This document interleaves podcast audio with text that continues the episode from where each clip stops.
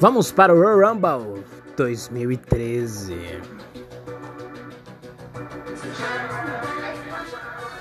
Antes de mais nada, eu preciso dizer uma coisa para vocês. Este ano eu estou fazendo os especiais Royal Rumble de 2010 até esse ano de 2021, tá? É, depois do Royal Rumble de 2021, neste domingo, eu irei fazer a análise dele. E no sábado eu irei fazer a prévia, tá? Então eu vou pedir para você seguir o podcast e acompanhar porque teremos sim análise deste ano, deste Royal Rumble atual. Mas antes, eu vou também pedir para você ouvir os outros episódios do podcast que eu estou fazendo Royal Rumble de todos os anos de 2010 até 2021.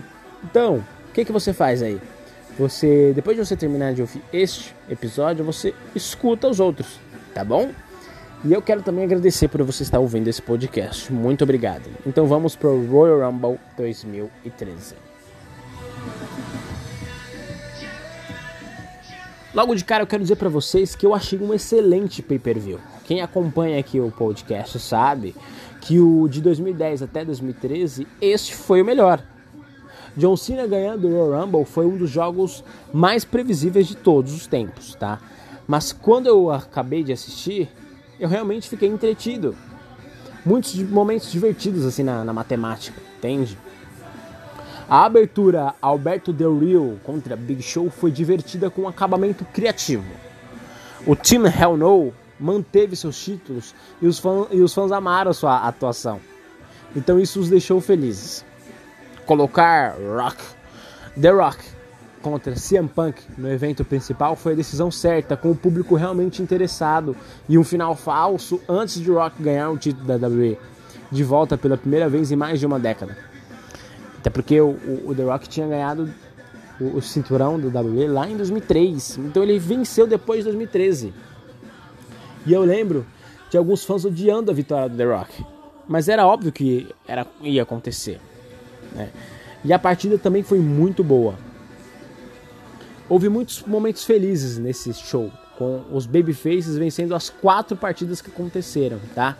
Eu gostaria de lembrar vocês que esse show só teve quatro partidas e foram excelentes lutas.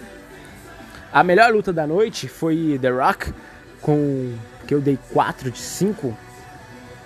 E a pior foi Team Hell No contra o Team Rhodes Scholars, que eu dei 2 e 75 de 5. Mas para você ver como o show foi tão bom que a pior luta tava Daniel Bryan, tava Kane e tava o Cody Rhodes Damian Sandow. Então assim, para você ver que a luta não foi pro o show não foi ruim. Então o que acontece? O que, que eu vou recomendar para vocês? É... Assistem essa luta no Royal Rumble. Assistem, procurem. Foi uma, uma boa luta do Royal Rumble match. Foi um bom show assistem todas as lutas, tá? É...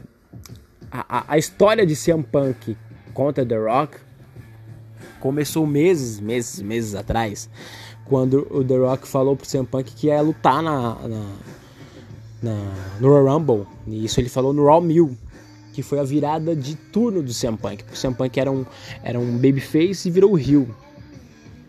E essa luta, antes da luta do Royal Rumble, o o, o, o, presidente da, da WWE, o dono da WWE, na verdade, o Vince McMahon, falou pro CM Punk o seguinte: é, se o The Shield ajudar você, é, você não, não vai vencer a luta, vai ser uma luta é, é, que não vai ser válida. E foi o que aconteceu. E depois o, o, o The Rock falou: não, não, não, eu quero que a luta seja remarcada agora, em vez de remarcar para outro show, enfim. Então foi muito boa a, a Royal Rumble. Recomendo muito vocês assistirem. E The Rock contra CM Punk foi excelente. Pessoal, muito obrigado por essa análise e valeu.